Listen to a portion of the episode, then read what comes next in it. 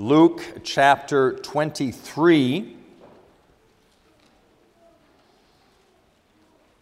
We're going to begin our reading at verse 44 and then read through verse 49 of this chapter.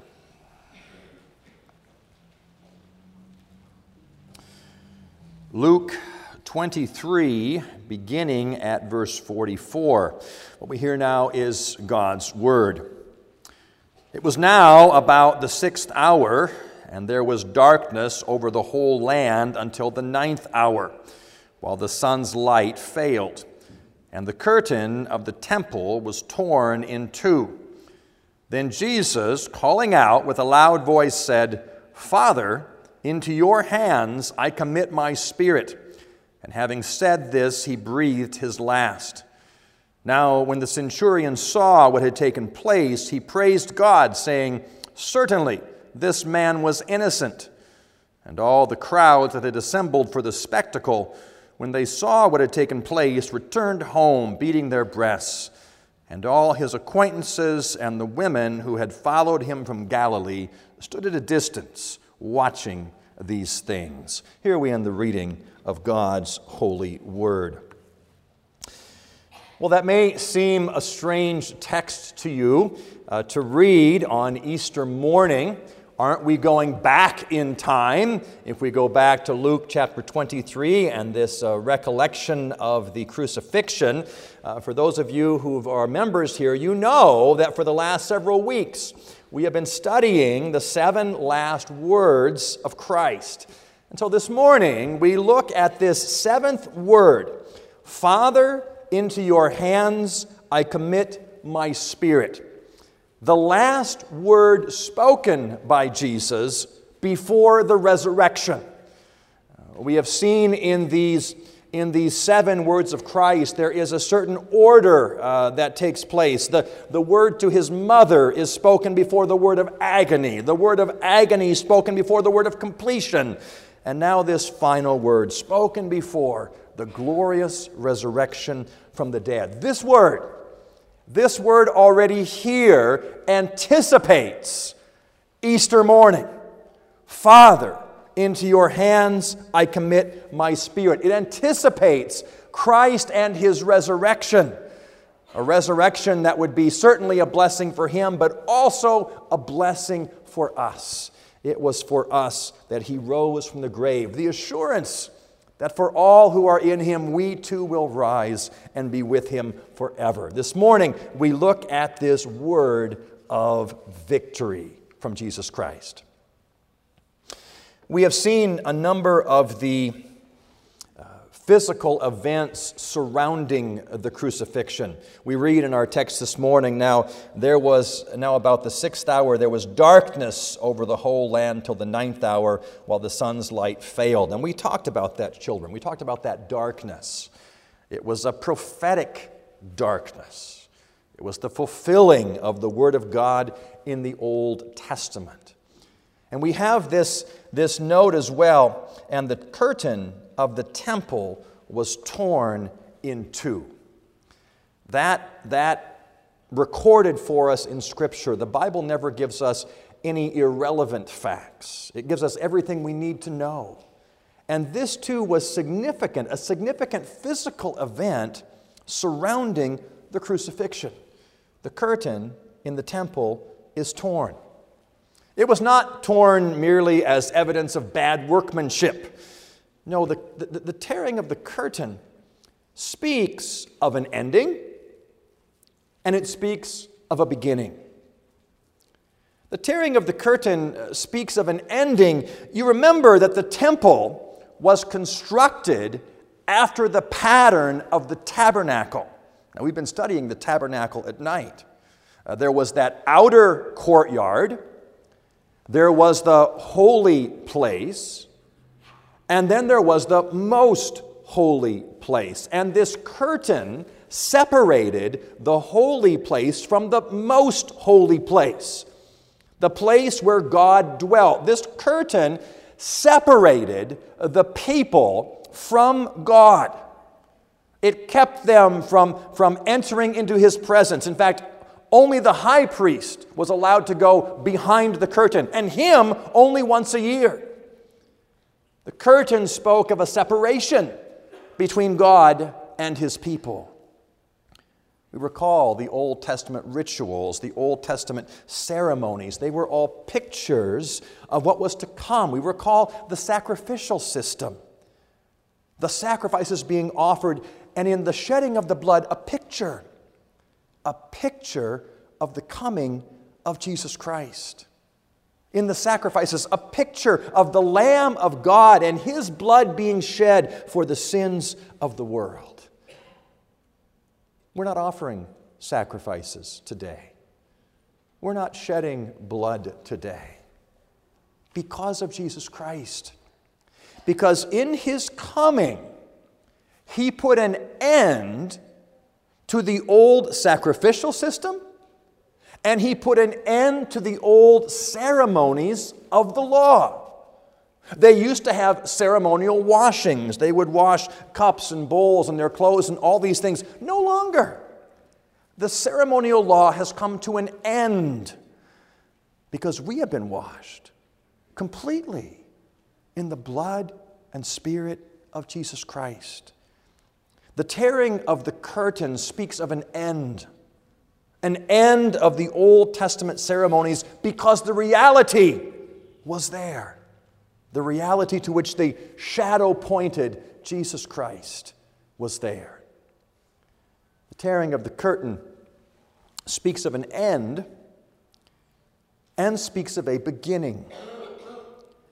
Before this, the curtain was there and they could not approach God. They could not have direct access to God. The curtain was a barrier for them. The priest would go on their behalf. The priest would go once a year behind that curtain for them. But the people had no direct access. Children, I am not a priest. You do not have to come to God through me. The tearing of the curtain speaks of a new era where we, all of us, now have direct access to God through Jesus Christ. No longer this barrier, but we come to Him in Jesus' name. And we are welcomed to do so. We are welcomed to approach our God in prayer. And we offer our prayers in Jesus' name, direct access to Him. No longer through, through an Old Testament priest, but, but a beginning a beginning of direct access to God. We read the curtain is torn in two. Other gospel writers uh, record even a more, uh, more detail for us. The curtain is torn in two from top to bottom. Again, there are no irrelevant facts in the scriptures. The curtain is torn in two from top to bottom. It is God who accomplishes this new beginning. It is God who accomplishes this access. It is God Himself who rends the curtain now that Jesus Christ, the reality, is here. Not something that, that man has accomplished. The, tur- the curtain is not uh, torn from man's side to God's side as if we finally done enough to earn his favor, as if we now could approach him on our own. No, the curtain is torn from top to bottom. God Himself opens the way, direct access to Him through Jesus Christ. That is spoken of so beautifully in the book of Hebrews. I'm going to write yourself a note in your margin. Read, read later today from Hebrews chapter 10. Hebrews chapter 10, verse 19. Therefore, brothers, since we have confidence to enter the holy places by the blood of Jesus, by the new and living way that He opened for us through the curtain, that is, through His flesh. And since we have a great high priest over the house of God, let us draw near with a true heart, in full assurance of faith, with our hearts sprinkled clean from an evil conscience and our bodies washed with pure water, let us hold fast the confession of our hope without wavering, for he who promised is faithful. Let us draw near. The curtain spoke of stay away, don't enter. And in Jesus Christ, we are now welcome to draw near to the presence of God. An end, an end of the Old Testament ceremonies, and a beginning, a beginning of access to God through His Son, Jesus Christ. We read that after the curtain was torn, verse 46, Jesus, calling out with a loud voice, said, Father, into your hands I commit my spirit. Father, into your hands I commit my spirit. Notice he once again addresses God as Father. That's where he began in the first word Father, forgive them. And then in that word of agony, the fourth word, not Father, but my God, my God, why have you forsaken me? And now, once again, in this last word from the cross, this last word before the resurrection Father, into your hands I commit my spirit, trusting in God the Father. This was no ordinary crucifixion. This was the Son of God being offered up on the cross. The Son of God who who for all eternity had had intimate fellowship, intertrinitarian fellowship with God, who, who was willing to leave the glories of heaven to come down to earth to fulfill the work the Father gave him to do. He came and, and he was born as a baby. He was born dependent. He was born needy on others. He was one who would grow and, and, and rub shoulders with sinful men and women all of his life. He who was sinless. And he is now hanging on the cross, bearing that sin and guilt for each and every one of God's people. And he calls out with a loud voice Father, into your hands I commit my spirit. Once again, from the cross, Jesus taking the words of the Psalms on his lips. Jesus quoting from Psalm 31, where the psalmist says, Into your hand I commit my spirit. You have redeemed me, O Lord, faithful God. And later in that same chapter, but I trust in you, O Lord. I say, You are my God. My times are in your hand. Rescue me from the hand of my enemies and my persecutors. Jesus commits himself into the hands of the Father. Knowing God's faithfulness, knowing he will be true to his promise, knowing God, uh, the God of deliverance, trusting that as he commits himself into the hands of God, this Father then will raise him from the dead. He is given resurrection life. That's what we celebrate today. Jesus commits himself into the hands of the Father, and the Father receives the Son, having done the work he gave the Son to do, and he is raised, raised on the third day. Perhaps sometimes we wonder can we trust God with our particular problems? Is He powerful enough to meet our needs? Oh, it's fine, He can take care of the problems of others, but my problems are too particular. My problems are too big. They're just too much even for God. Remember the resurrection. Remember that as Jesus commits himself into the hands of God, trusting God will receive him, God does receive him. And he is given new life, resurrection life.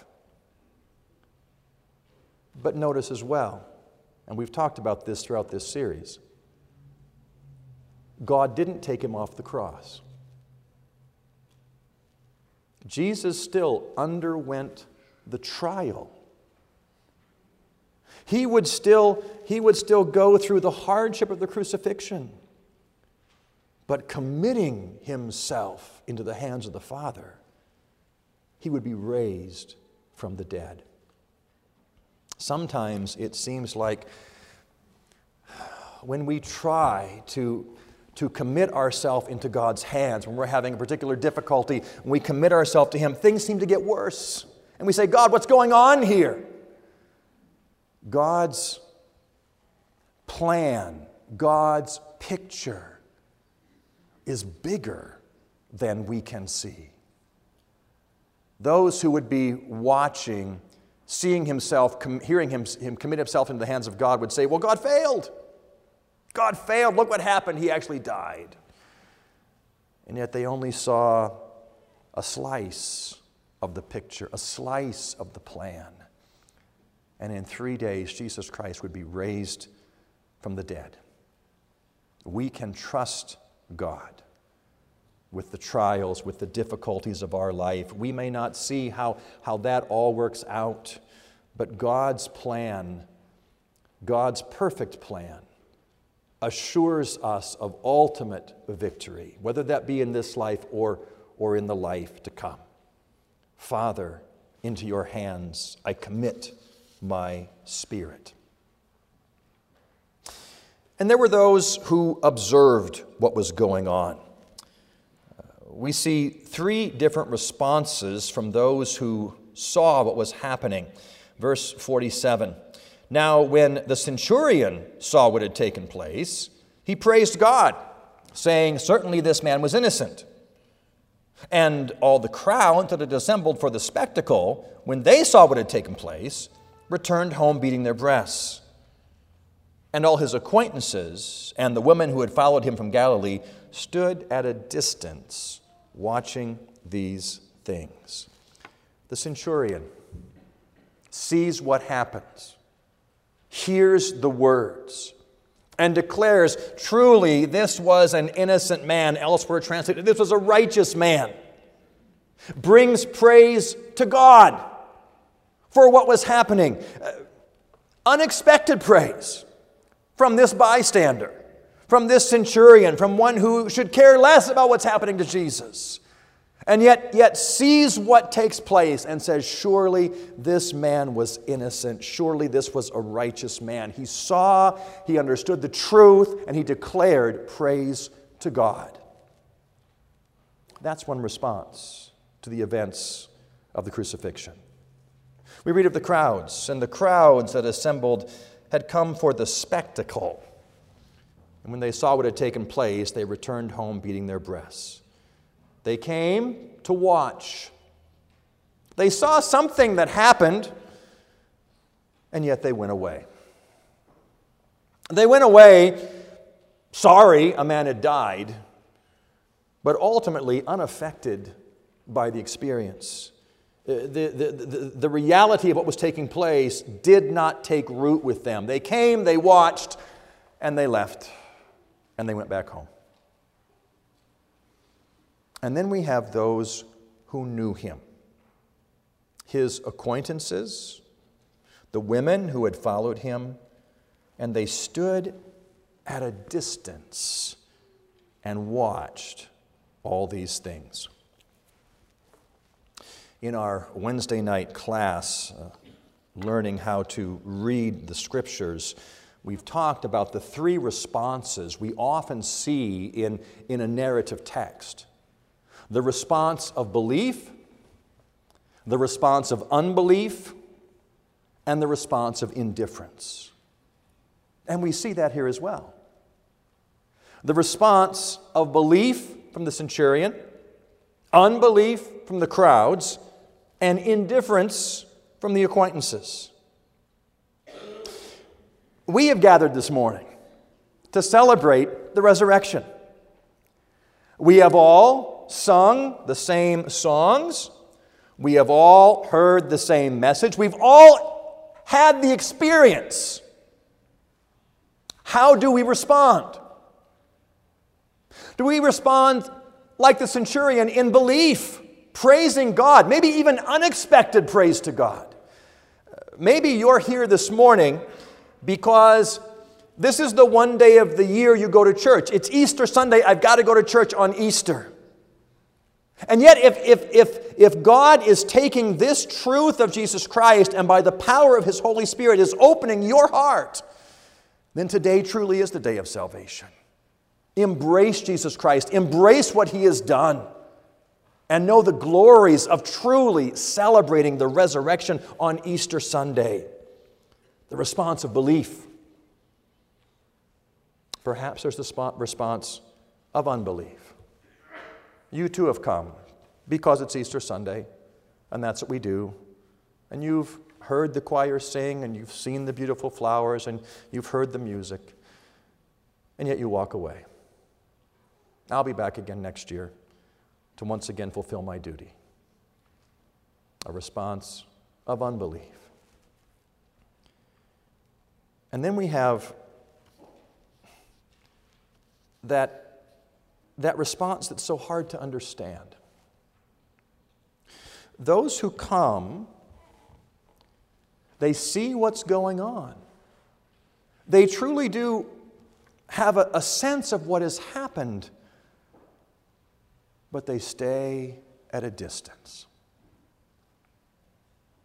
They, they don't want to get too involved. There is a sense of apathy for the things of God. Oh, yes, we know Jesus Christ. We know He's our Savior. We know He died on the cross. We know He rose again. We celebrate that on Easter. But, but, but don't, don't make me get too excited about that. And prefer to, to stand at a distance and watch what has taken place. When we consider the work of Jesus Christ, when we consider what He has done for us, offering up Himself on the cross, committing Himself into the hands of the Father, who then raises Him from the dead, how can we have anything less than a wholehearted response to praise God? How can we, how can we stand at a distance simply content to watch? No, God calls us today to once again commit ourselves, to commit our lives into His hands, to commit our ways to His keeping, knowing that He will watch and guard and protect, even in times of difficulty. God calls for that response of praise to Him, not apathy, not, not neglect, not, not, not, not, not caring, but to embrace what Jesus Christ has done and as a result, to live lives of joyful gratitude to Him. Because in Jesus Christ, we have all we need for salvation. We've seen that throughout this series on the seven last words. In Jesus Christ, everything, all we need for the complete forgiveness of all of our sins. We celebrate this morning we celebrate this seventh word on the cross Father, into your hands I commit my spirit. His last word spoken before the resurrection, and the next event, he is raised from the dead. In Jesus Christ, we have all we need that we too will be raised with him to new life. Let's join together in prayer. Lord our God, how we praise you on this Easter Sunday morning. We have rehearsed once again the events of Good Friday night. We've talked about the resurrection. The resurrection of your Son, Jesus Christ, as a picture of our own resurrection. Lord God, if there are those here who, who are still living in unbelief, who've come to just see the spectacle, Lord God, move in their hearts. Bring them to a reality of who Jesus Christ is. And Lord God, for those who know Jesus Christ, perhaps have walked with him for many years, give us a greater zeal, a greater devotion, not content to stand at a distance watching, but to be engaged in serving our Lord and Savior Jesus Christ every day of our life. Thank you for his completed work on the cross, doing everything necessary to accomplish our salvation. Hear our prayer, O God, for Jesus' sake. Amen.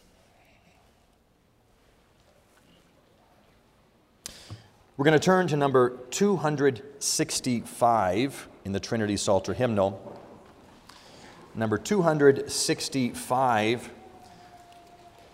In Christ alone, my hope is found. He is my light, my strength, my song. We take note of verse 3. There in the ground his body lay, light of the world by darkness slain. Then bursting forth in glorious day, up from the grave he rose again. And as he stands in victory, sin's curse has lost its grip on me. We're going to sing all four verses, 265. Let's stand together as we sing.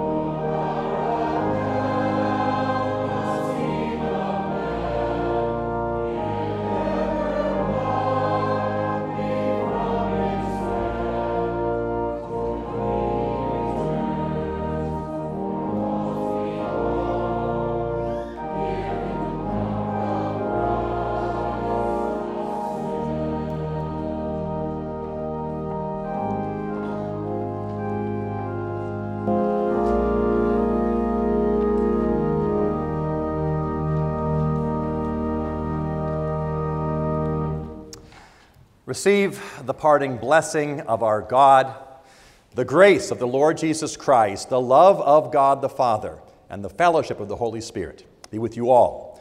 Amen.